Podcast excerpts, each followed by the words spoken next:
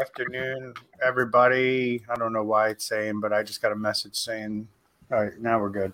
LinkedIn wasn't, we weren't live on LinkedIn. I got a message. So, good morning, everyone. Welcome to the Security Squawk podcast. I'm your co host, Brian Horning. I have with me Ryan O'Hara, Randy Bryan, Reginald Andre. Uh, we all own uh, IT and cybersecurity companies around the country, and we're here to bring you some education on what's going on out there. Uh, you know, with this war in, in Russia, right, and all the things that are happening around cybersecurity and cyber attacks uh, when it comes to this stuff, because um, there's a lot going on. As we were kind of talking in the green room, Randy mentioned that this is one of those things that's really the first major war that we've had where there's cyber attacks and cybersecurity is a component of it. So we're going to dive into a bunch of different things that are happening as a result of this today. So before we do, how are you, gentlemen? Good. Does anybody else like jam out to the entrance music? Uh, yeah, of course. I like the message of the intro music. We, we Tell need, me something new. We need it. We need it. We need exit music. That's the thing we need go. to work on. Right. We don't have that, so that's just make one that says we told you something new. told you something new. it's great to be here today. We've got a lot to talk about, man. We're, we're excited. Yeah. yeah. What's up, Andre? How are you? Good, good. I think we all can just record that at the end. We'll just sing it and then just record it and we told you something. I don't know. I don't know. I didn't sign up for singing. I don't know if anybody wants that. so everybody everybody can sing. You just you might need a glass of wine or something like that, but everybody can sing.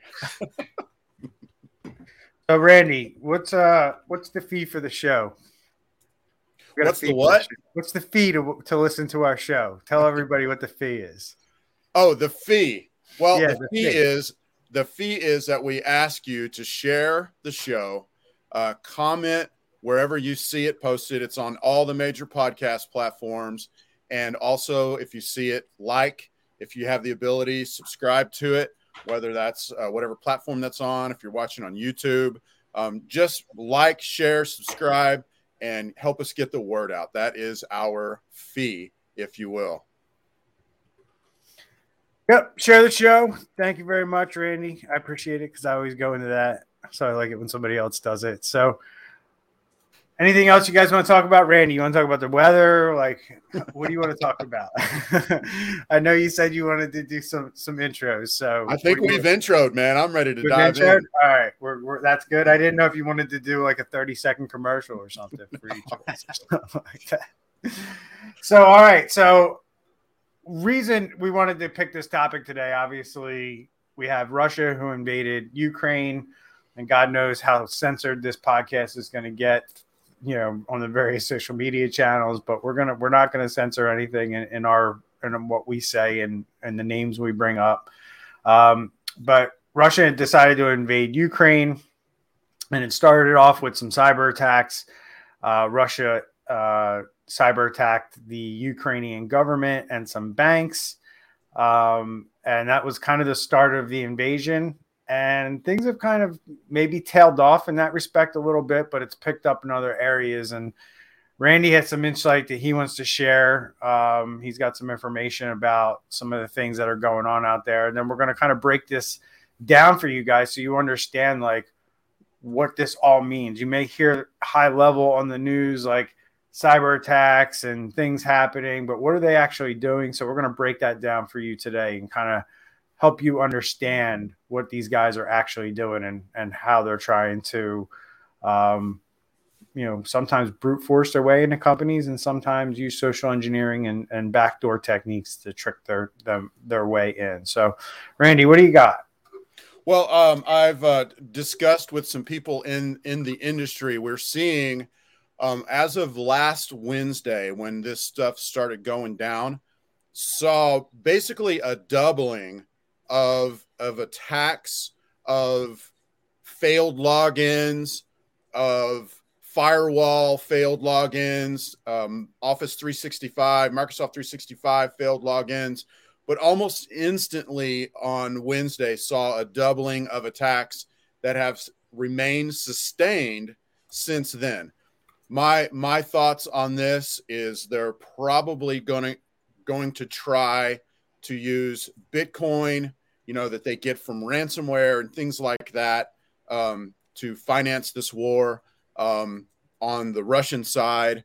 Um, also, um, I, I read a Facebook uh, press release today that says they're seeing a lot of potential attacks against people that are of significant importance in Ukraine, uh, coming from Russia, where they're either trying to get in through their 365. Uh, once they get into 365, they want to somehow get onto the computer um, where they can get into uh, the Facebook account um, and then be able to do uh, propaganda and stuff like that. I think Ryan was mentioning earlier how this this is really different this war um, because we're going to see a lot of this stuff out in the uh, out in the open because of our uh, our current world um, that we're living in. Yeah, one of the things that, that we were talking about is it's you know traditionally you know within the United States, within North America in general, we we haven't seen a war on this continent you know in a really long time since like the Civil War, and now you know so the, these these uh, conflicts that have been going on in, in Europe and Asia, uh, you know, we didn't really have any of that personal, uh, you know, exposure to that. But now with cyber, you know, we are uh, exposed to this. So, so we're seeing these attacks um, that are that are coming. They're impacting businesses. Um, and I think the other thing that that's important for small businesses to understand is, is kind of how these things go. They're they're not in some in many cases targeting specific businesses they're just trying to log in wherever they can and look for that low hanging fruit and, and, and, capitalize from there sure there's some targeted attacks where they're looking at specific people but in a lot of cases they're just spamming accounts and trying to log in and looking for uh, situations where mfa isn't enabled where maybe there's credentials that are sitting out on the dark web that they can just use and start logging in and then you know do whatever they want with those accounts so it's really important to make sure that those things are secured yeah and yeah and piggybacking on uh, what Ryan said, it's it's about them just spraying. They're just trying. It's not. Yes, they're going to try to go after the Ukraine regions and other regions, but when they they're looking for ports, they're looking for weak passwords, and just by default, us here in America can fall for it as well, even if the, we weren't the original intent, intention. Yeah, you know, we've talked. It seems like we've seen more and more um, emphasis on targeted but I think right now all that's kind of out the window. And you know, hey, if in this spray, like Andre's talking about, if they if they get ransomware, if they're able to get ransomware on um, you know a plumbing company in Duluth, Minnesota, and be and they're able to extract ten thousand dollars out of them or fifty thousand dollars out of them, I mean, that's like a year's wages for for somebody in their military. So yeah, I think we're going to see just an explosion of that, and you know, looking to looking to finance this effort over there. Well, and the targeted attacks are the ones that typically make the news that, that you're going to see a lot, but but those are the minority. Most of the the attacks that are actually occurring are those small, low level attacks. And, you know, if you think about it, you hit ten small businesses that have next to no security, and it's real easy versus you know that one large business where maybe you make the same amount ultimately but it takes you three months to get in and and, and find your way around so that that low hanging fruit's really uh, where where the money's at i guess they have to ask themselves what's their get out of bed price right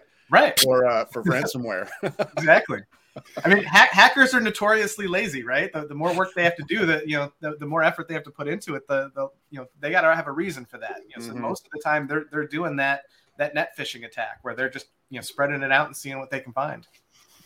So, you know, you guys make good points there with you know these these hackers who are, you know, doing this stuff and making it making life miserable for everybody in Ukraine and around the world. So, I I know of a couple ransom or actually cyber attacks. We don't know if they're ransomware attacks. I know Bridgestone um, the major tire manufacturer, and then I think Toyota overnight shut down some factories and some plants because of a cyber attack. I don't think we know exactly who or what the cyber the details if it's ransomware if it's just some kind of a network breach where um, like we saw with you know maybe the two or three cyber attacks in January and February where they just got in and stole data and then threatened, you know, wanted money that way. There was no ransomware deployed, um, which is a tactic that we're starting to see.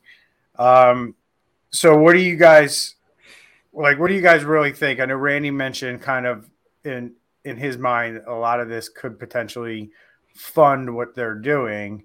Um, but we're also seeing like we can't be blind to the fact that certain payment systems are shut down. Mm-hmm. Does that put more of an emphasis on on Bitcoin and, and Bitcoin being used to, you know, a conduct normal transactions, but also um, you know, people are going to need to pay the for these cyber attacks to get out of these jams, and I think that that's what people need to understand. They need to understand that, you know, normal ways of getting money to these individuals are are no longer there, so they're going to force you to use things like Bitcoin when and, and other attacks you can you can pay in other ways. And i don't think that's going to be the case anymore. So what do you what do you guys think in terms of the financial aspect of this outside of maybe Russia funding the war? Like, what do you guys think it, the impacts are going to be long term for either Bitcoin or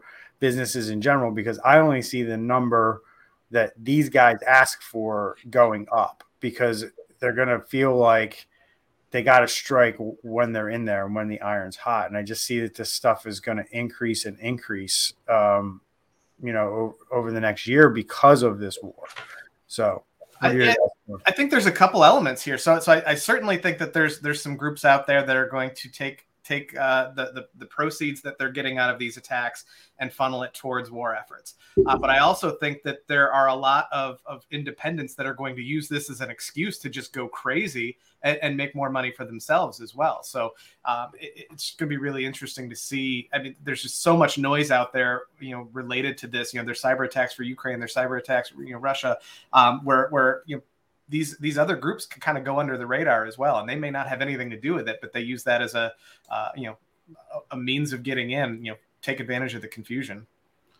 I I think this is going to push. Like my my guess is that over the next few months, this is going to push Bitcoin and crypto cryptocurrency to the front burner. We're going to see more. Like we thought we thought everybody knew about Bitcoin I think it's going to make it even more prominent because in the middle of all these embargoes and you know hacking and banks getting to where they can't be a part of the Swift payment system and this and that, like Bitcoin and cryptocurrency works and all that.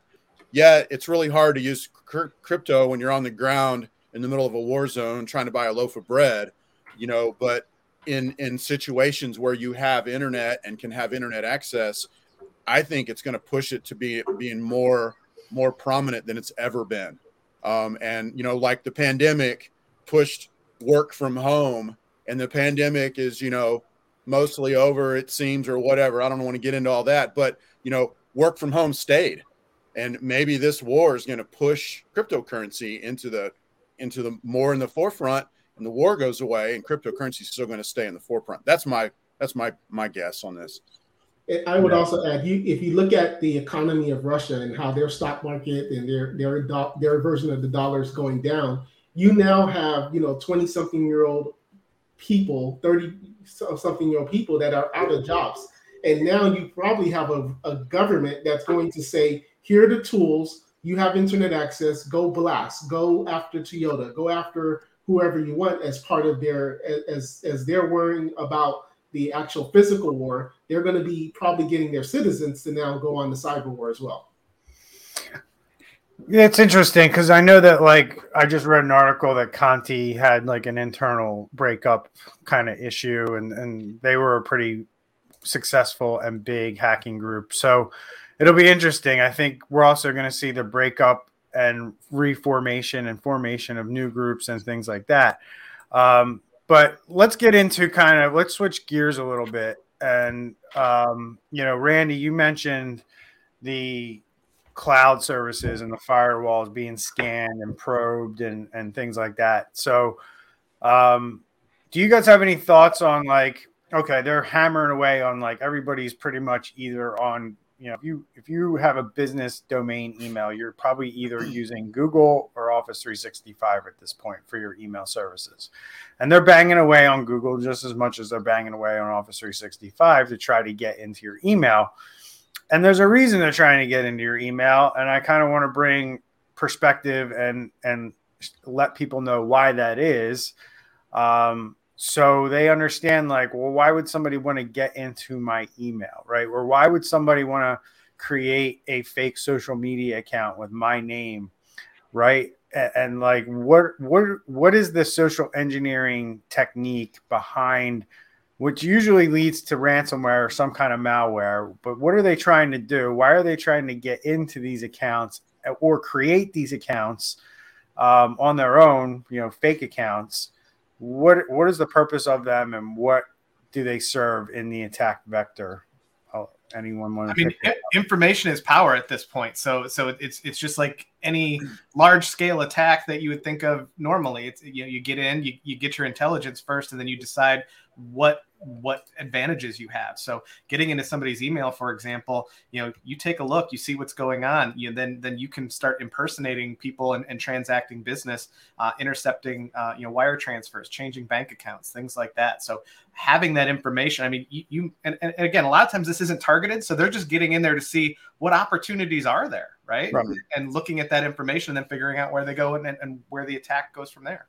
Sure. I mean, simple kind of OSINT research, right? Where, where mm-hmm. you're just looking for information that's freely available out there on the internet. If I can get access to somebody's email account, I could go to their social media, see who they're friends with, potentially harvest their email addresses, and then, you know, your you guys, you know, if I sent you guys an email, you're more likely to trust that email if you do kind of your cursory cursory check of hmm hey, it's it's Brian's name, Brian's email address. That's you know that's his domain.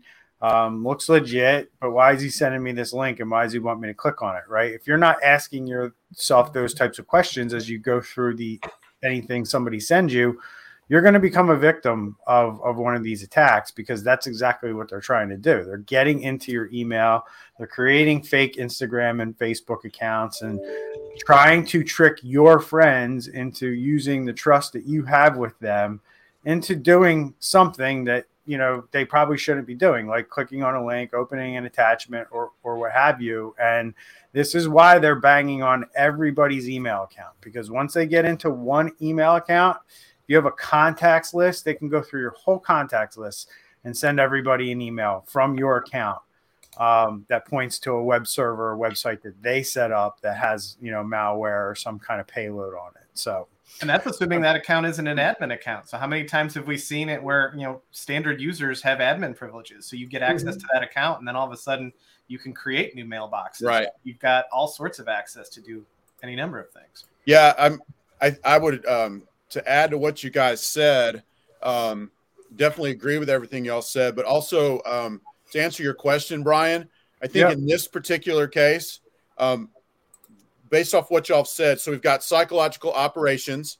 Um, I think that we're going to have to get into a mindset when there is a war. You, you know, if if they they shoot a rocket at a apartment building that makes the news. It gets blasted all over the world and it's horrible PR. But if they come after XYZ Plumbing Company in downtown Duluth and and and attack them, um, that that's not going to be bad as far as you know war war PR goes.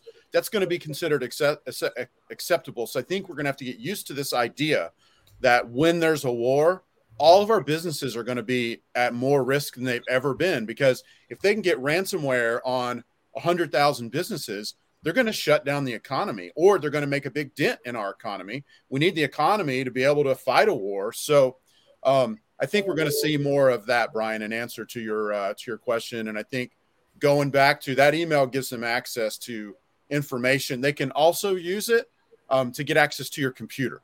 Um, and if they get access to your computer through malware that they deliver to the email um, or your phone, um, then they can control those and do them for whatever uh, they you know they want to do with it. So we have I threw up on the screen, and we're going to talk about a couple different uh, situations that are going on as a result of this. But high level uh, from USA Today, we have Ukraine creates IT army of civilians to hack Russian websites and fight on the cyber front. Right, so this is kind of like uh, you know in response to what Russia was doing to the Ukraine uh, early on in the invasion. Now Ukraine is trying to recruit basically anybody in Europe who wants to help them uh, to go after Russian websites. And I know shortly after the invasion, the Russian military, the official website of the Russian military went down. It's actually there's a little bit of a funny story behind it. I'm not going to tell it here because it's a little technical and only nerds would find humor in it. So, um, but it was clever what they what they ended up doing. The website's still down. We checked it before we went on, we went live. It was still down. Um, so, what do you guys know about kind of what's going what's going on? Are you aware of any specific situations where these kind of mercenary hackers uh, have done something? I'm not aware of anything in particular, but other than what I mentioned already. So, what do you guys know about this particular situation? I haven't seen anything specific uh, as well, but I, have seen a lot of stories where I mean, you basically got a lot of um, sympathy. You got a lot of people who are, are, looking to help in any way that they can, and, and some of these folks have uh, the technical skills to to be able to to try and contribute in ways like this. So it's it's really interesting to see. You know, whereas you know somebody in uh, you know, we'll, we'll, go back to Minnesota. I don't know why we're picking on Minnesota today, but you know, you got you got a, a you know a, a, programmer in Minnesota that really wants to help, and did he die again? Uh oh. Yep, he froze. Oh my god, he needs to get a new computer. uh, but if you're in Minnesota, just remember it is even though with the war, it is illegal to do any of that. So if you are in Minnesota thinking that you have some programming abilities or you want to try to do a DDoS attack, it is illegal. Yeah. Um, I would say that this is a, a day late and a dollar short.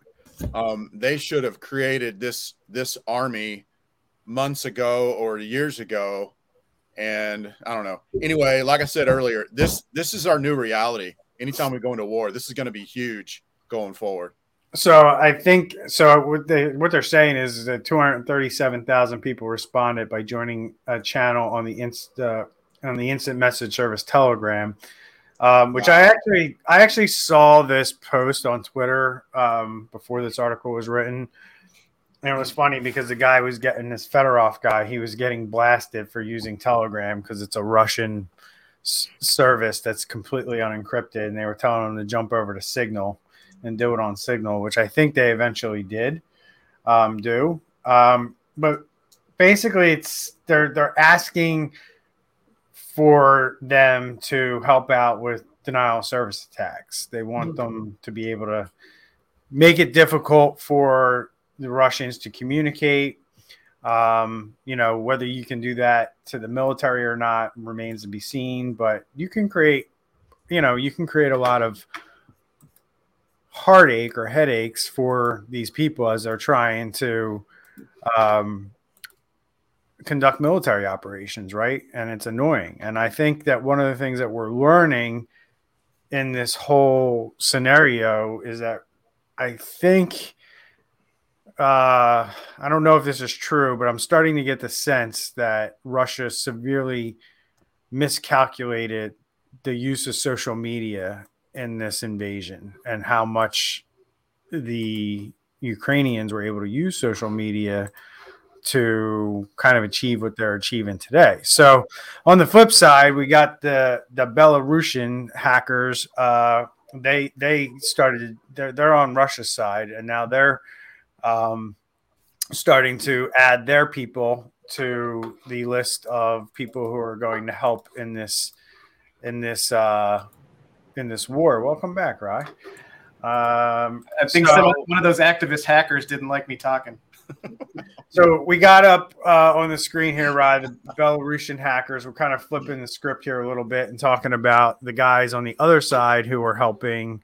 Um, and, and it's just, we're just highlighting like all these different groups that are getting involved because look, the reality of it is, and, and it's crazy that I'm about to say this, but – you don't have to be out in the field sitting on train tracks with AK 47s to be doing what you're doing. You can be sitting in the comfort of your mom's basement, um, you know, to be doing this stuff. And I don't know any hacker that uses a MacBook to hack, by the way. so just want to point that out, cyber. Yeah. Uh, but what do we know about this? Belarus, they're kind of on the not kind of, they are on the Russian side, or Russia owns them. I don't know how you want to phrase it, but um, they decided, hey, we're going to help out too in this in this in this war. Um, and they decided that you know their groups, uh, their countries, hackers and IT specialists, um, you know, are are basically saying that they are going to help out. Now, is it Belarusians attacking their own country because they sympathize with Ukraine, or what's going on here? Probably a little bit of both. I mean, I, I, think that's also something we're seeing in Russia. There's there's a lot of public sentiment that you know are on the opposite side. They're against the war. So I think it's a little bit of both. It is because I, I think that this that the military of Belarus would probably aid Russia, but you know, based on this article from Cyberscoop, that they're basically saying that there's you know basically these hacktivists in Belarus that are slowing down the invasion by you know they hacked the Belarusian railways. I mean, and um, trying to slow down the occupying forces and give Ukraine more time to repel the attack. So, Andre, do you know anything about this story, or, or, or Randy? No, yeah, you got it right. It's basically they they're just trying to slow down. They're not trying to create any type of accidents that will make the trail trains derail or collide, but basically slowing down um, these trains that are uh, providing uh, most likely like military support as far as arms or or any other materials that the military need. So these are sympathizers sympathizers to the Ukraine side. So and then you know, and the article basically goes on to say that the um, that they that the cyber partisans is what the name of the group is called have apparently attacked the Belarusian railways uh, in late January, the group said it breached the agency's network, encrypted data, and demanded the expulsion of Russian troops and the release of political prisoners. Um, and I guess they've kind of had access ever since. And they're, you know, and then we have, and then we have the article goes on to state that, um, and we're going to talk about Anonymous in a minute here, so I don't want to kind of you know spoil it, but we have two ransomware groups, Conti and the Cooming Project, that they pledged on Friday to attack Russia's enemies, adding new and complicated wrinkles to the mix. So, um, and then Conti's public position apparently upset someone with access to the group's data, uh, including hundreds of files outlining the group's training, recruitment, and chat logs and so basically, somebody on the inside of Conti released operations information about Conti as a result of Conti taking the stand that they're going to back Russia and help Russia in this event. So we're seeing fractions within the hacking groups as a result of everything that's going on. No different than what we're seeing on the ground, in my opinion. Randy's shaking his head. I know he wants to jump yeah. in. No, I'm just uh, I'm just agreeing with you. So you, you basically mean, I, this is like uh, as I'm reading this, it's fascinating to me that this is kind of how kind of things are playing out. Um, you know, really hard to really hard to run a run a criminal operation when you have people who don't align with everything that you align with, right? I think that's going to be the side effect of this, though, is, is these groups are just going to they're going to be a lot more selective. They're going to implement different things uh, to to fine tune their processes and, and and make sure that everybody's on board. Uh, so we might see more splinter groups, but you know the, the groups that we're seeing, I think, are going to be uh, you know a lot more tight and a lot more uh, secure internally to make sure that they've got that that common uh, goal. I read a couple weeks ago of one of these hacker groups if they got into a computer and it had the Cyrillic keyboard installed, um, that they didn't do anything. Um, you know, basically looking at who's who's Eastern European, who's Russian, who's Slavic, and then basically saying we're not going to target, you know, those people. So somebody was suggesting installing that keyboard. If that's your if that's your main line of defense, you're in big trouble. Yeah. So I guess this brings up a question for that I have.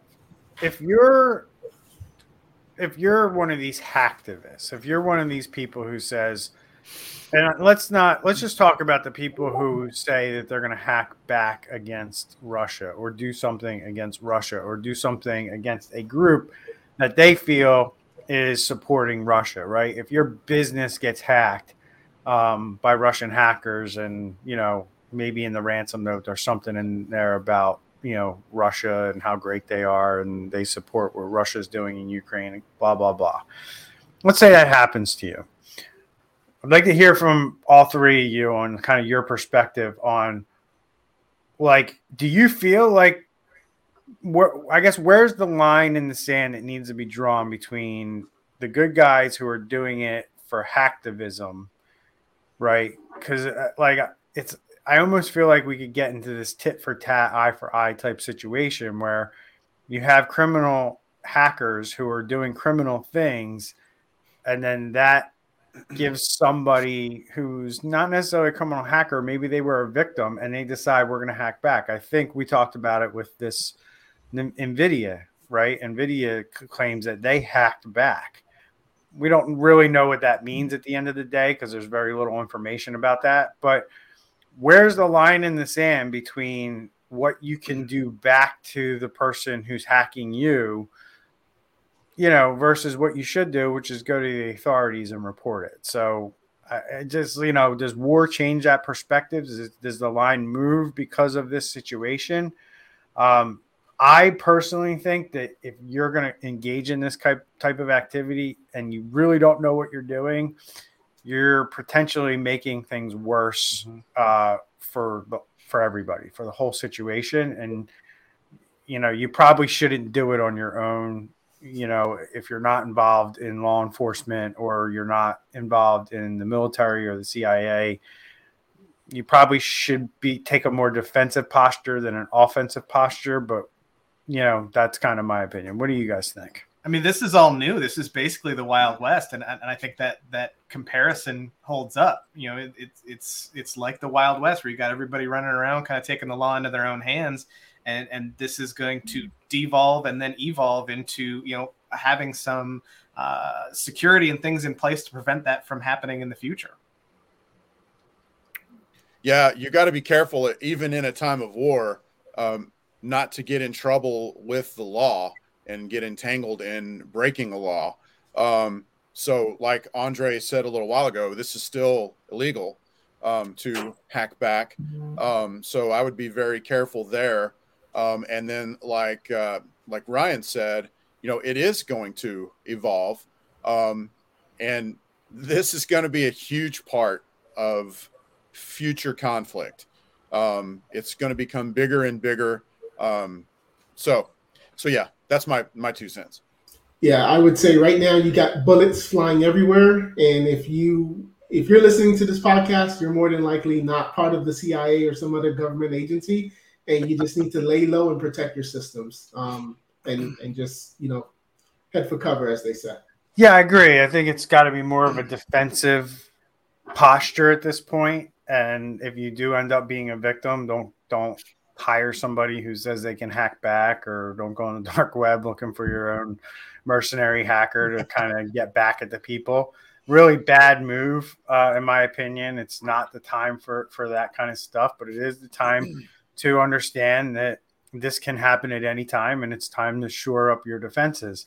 So and this brings us to another interesting kind of you know we talked about here we talked about you know the different sides of this and who's who's doing what.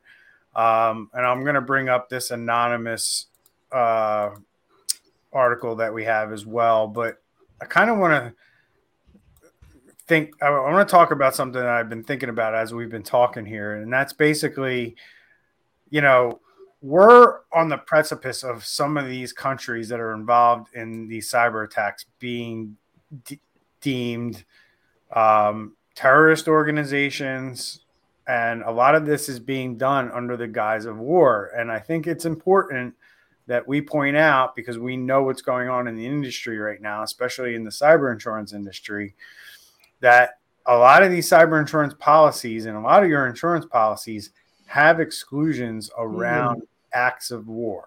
Mm-hmm. And I just want to jump into that and talk about that along with, you know, kind of what we're talking about here with these mercenary groups. But, you know, how concerned are you guys that a lot of this stuff that's going on right now is eventually going to be deemed an act of war? And anybody who gets hacked, anybody who gets hacked from now until the end of this thing has the potential, in my mind, to have their claims denied under that under that guise. What do you guys think? That's, that is a very yeah. good I, I, I did not think of that. That is like, and for anything for the insurance not to pay, you know they're going to do it.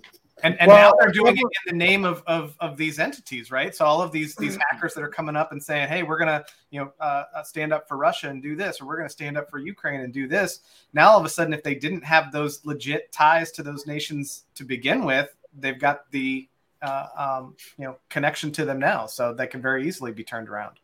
And and you need to remember your your cyber insurance doesn't protect your reputation. Your cyber insurance doesn't protect. You know, it doesn't stop you from getting hacked. Um, I mean, yes, it's there so you don't end up shutting down your business in six months. That you know you get some cash so you can fight through this and get back going instead of going out of business like most businesses do. So so bottom line is it it may get to where this is considered an act of war and you don't get any money back, but it shouldn't be your it shouldn't be your main this is not your main cybersecurity um, you know uh, strategy here is your cyber insurance. It is uh it is something to fall back on when everything else fails. You got to have good strategy on the front end in place to try to keep that from happening, to do everything you can. And remember, like Andre said early on in the show, this is like a spray attack. Man, they are, it's like they're shooting shotguns everywhere. And, you know, it's like people going through a parking lot of 10,000 cars. They're running through that parking lot right now, checking every single door to see if it's locked. And look, just lock your dang door, lock your dang door and do some basic things. And you, you, this could just blow over instead of, instead of it being something that ruins your business and then they don't pay, um, the insurance company doesn't pay because it's an act of war. Yeah, you don't you don't file an insurance claim without having some sort of uh, discomfort or suffering in order to get to there, that point in the first place.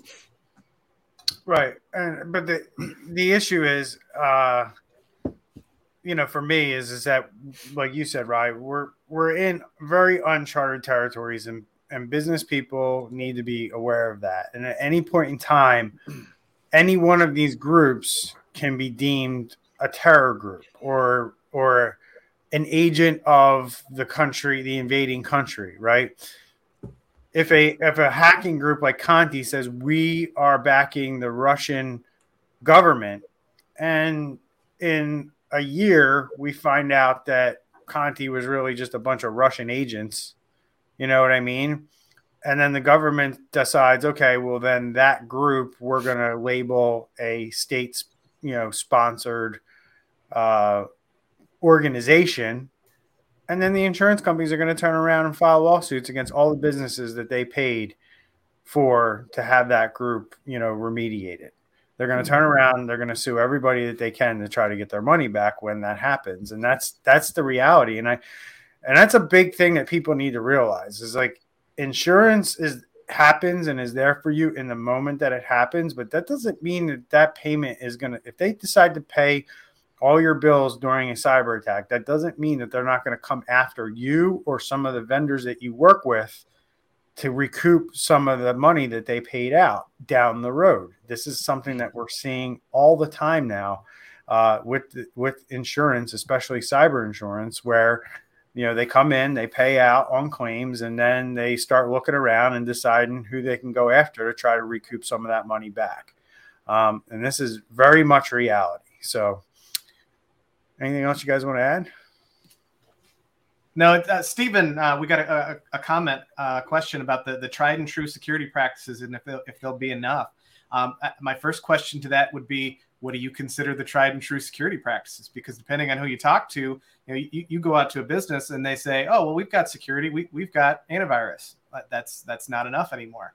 Um, I think if you boil it down, like what would really make a huge difference is, is to get consistency across the board, where small businesses are practicing the fundamentals at the very least. Um, I think insurance is dictating a lot of, of what the the tried and true security practices are now and will be in the future um, by by implementing these things and these conditions. But you know things like making sure that you have MFA on, you know, simple things making sure that you have good password policies, making sure that your staff isn't writing stuff down or using the same password, uh, you know, across the board.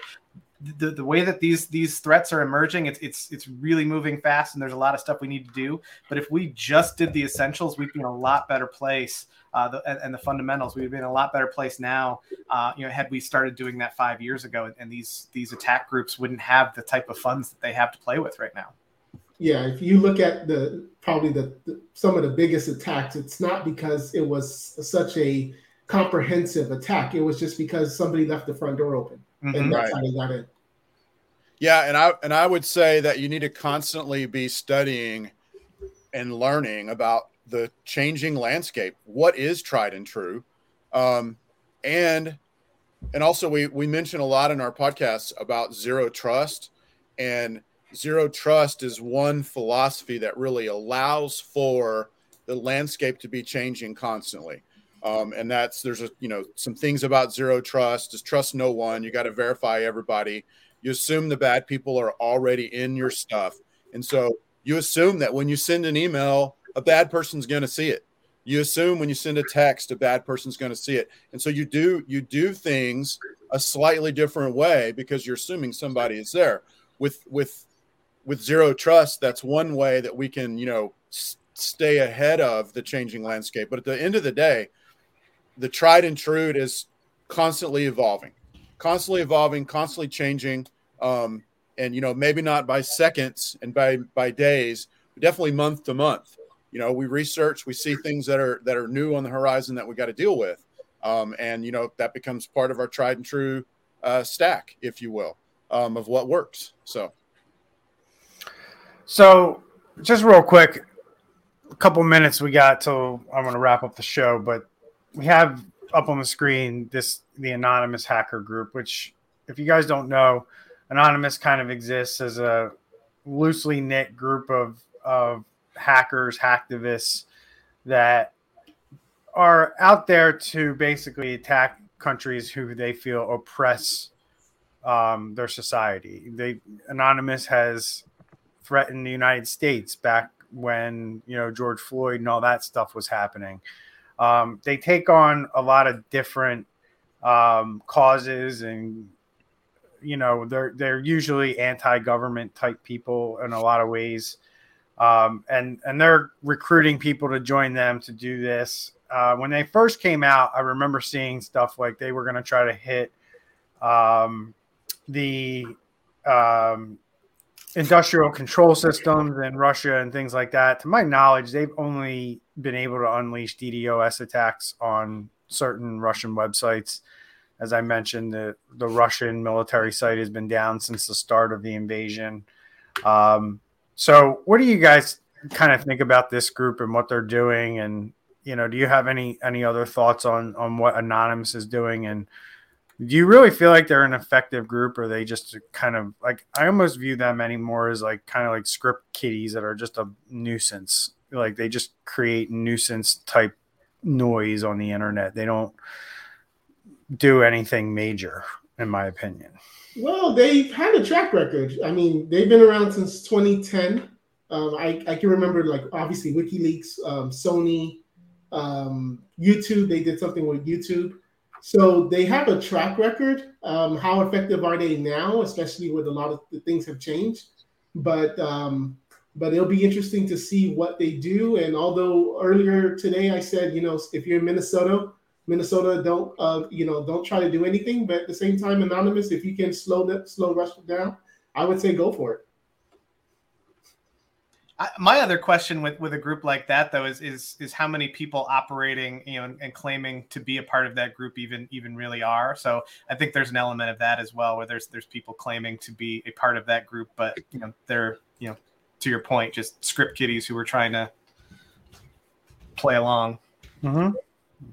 Randy that one i can't really uh, speak to like uh, andre said you know they do have a a track record um, how effective are they? Man, I I really don't know enough to to to speak on that. I've had a certain impression, but I also know you know that they have some pretty uh, strict standards on who they'll bring into their organization. So I don't know, man. Yeah, I don't know either, but you know, we see it happening all over the place. They're they're recruiting people, um, looking for. They're also recruiting Ukrainian cyber security or cyber professionals to try to help them. Um, so we'll see. We'll see if they have any impact. We'll see if they have any any effect on what's going on out there. They did claim to hack a um, Belarusian weapons manufacturer.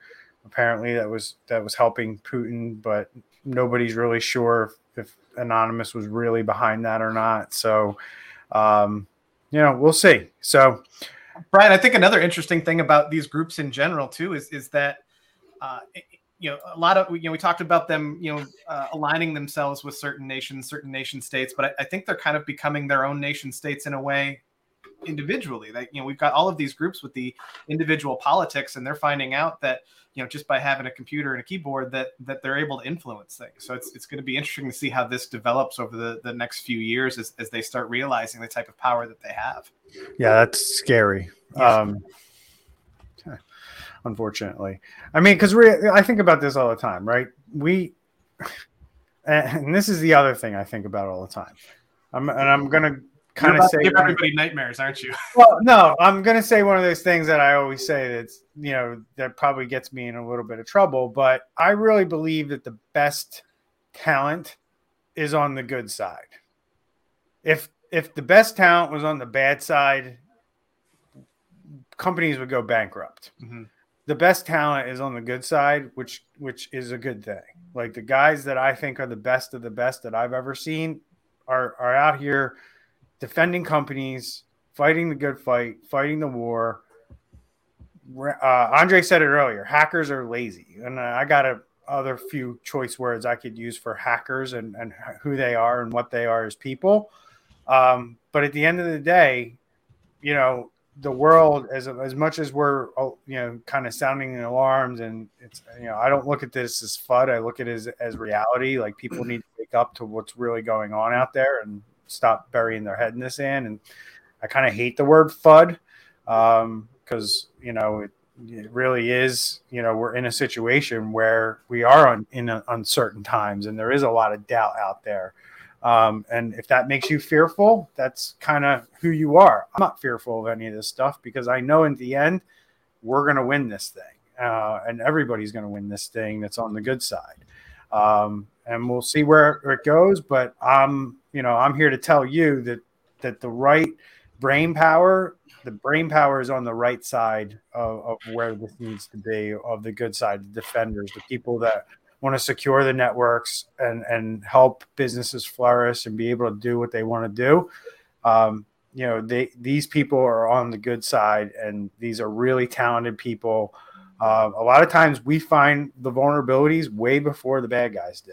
Um, and that's kind of the world we live in. Um, and that's why you need to make sure you're updating your stuff and doing all the things that we recommend that you do on this channel. Um, and that's all I'm going to say. So if you guys want to throw in words before we wrap it up. To that point, Brian, I, I think you're absolutely right. I, I think the, the knowledge advantage is on the good side. Um, the the problem that I think we have right now is the financial advantage is, is on the other side.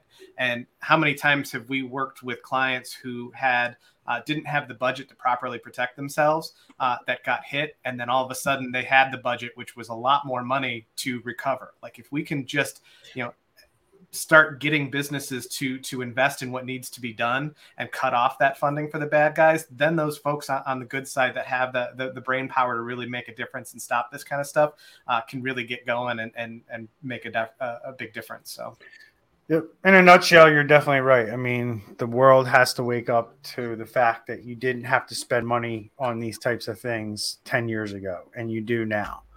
Um, and the world needs to readjust on what that spending needs to be and where uh, and how much needs to go into it.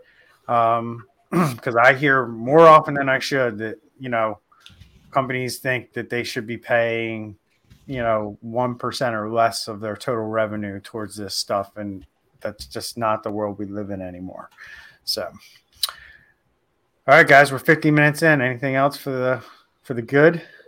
Well, going back to the good and the bad, and I know the U.S. has, uh, and we talked about this in the show before. The U.S. has its strategic reasons why, but just sometimes I think, from my point of view, if we got a headline on CNN or Fox that says, you know, NASA or U.S. Cyber Defense or military, or whoever did a cyber strike on Russia or did a cyber strike on something, it's kind of like, yay, one for the good guys. But right now, we're kind of looking at it as like, man, we're we're being you know pummeled right now. Like we, we don't know what we're doing. We're we're like just sitting ducks. So, um, but but I know why because obviously that starts other wars and, and things like that and problems. But just want to see something on the headline that says, you know, we know what we're doing. All this money we've spent is is being, you know, actually being there's something being done right now. I think there's things being done behind the scenes, but I don't. I think like you said, if we do something drastic, we gotta expect something drastic in return. Yeah. Um, you know, and we're, we're we are a country that has a lot of infrastructure within its borders in terms of AWS, Google, uh, Azure, and those things can be attacked. and that's, you know, and I think our government is fully aware of that. Like there could be a DDoS attack on on Azure, on Microsoft, on Amazon, AWS uh, that they would have to defend and they would have to deal with, which will cost you know time, money, people, resources. Um, and and I think we're very in tune to the world we live in today in terms of how we're going to respond. And you know, I think subvertly there's things going on that we're not seeing that we're not aware of, and you know, I'm glad that there's no big flashy thing and you know, the other thing too is is remember share the show as Randy said at the top of the show. Like like our show, we're on YouTube. Go to Facebook. We're going to keep bringing you updates on what's happening with cybersecurity around this Russia Ukraine invasion. Um, and remember these cyber attacks that are happening. Again, you have Sony under or not Sony, uh, Toyota under attack. You have Bridgestone under attack. You're not hearing about this stuff on mainstream media. There's too much other stuff going on right now with a pandemic and a potential, you know, war in Europe where they're not going to cover those attacks. Plus, you know, they're mentioning these cyber attacks briefly in most of the news that I see. They're not going into detail like we are on on this show and letting you know in detail what's going on and what you can start doing to you know protect yourself and not become a victim of, of what's going on here because this is our reality. This is the reality we're living in. Um, and you need to educate yourself as best as possible. So with that i'm going to wrap up the show. We'll see you in the next one. Take care everyone. See you later. Bye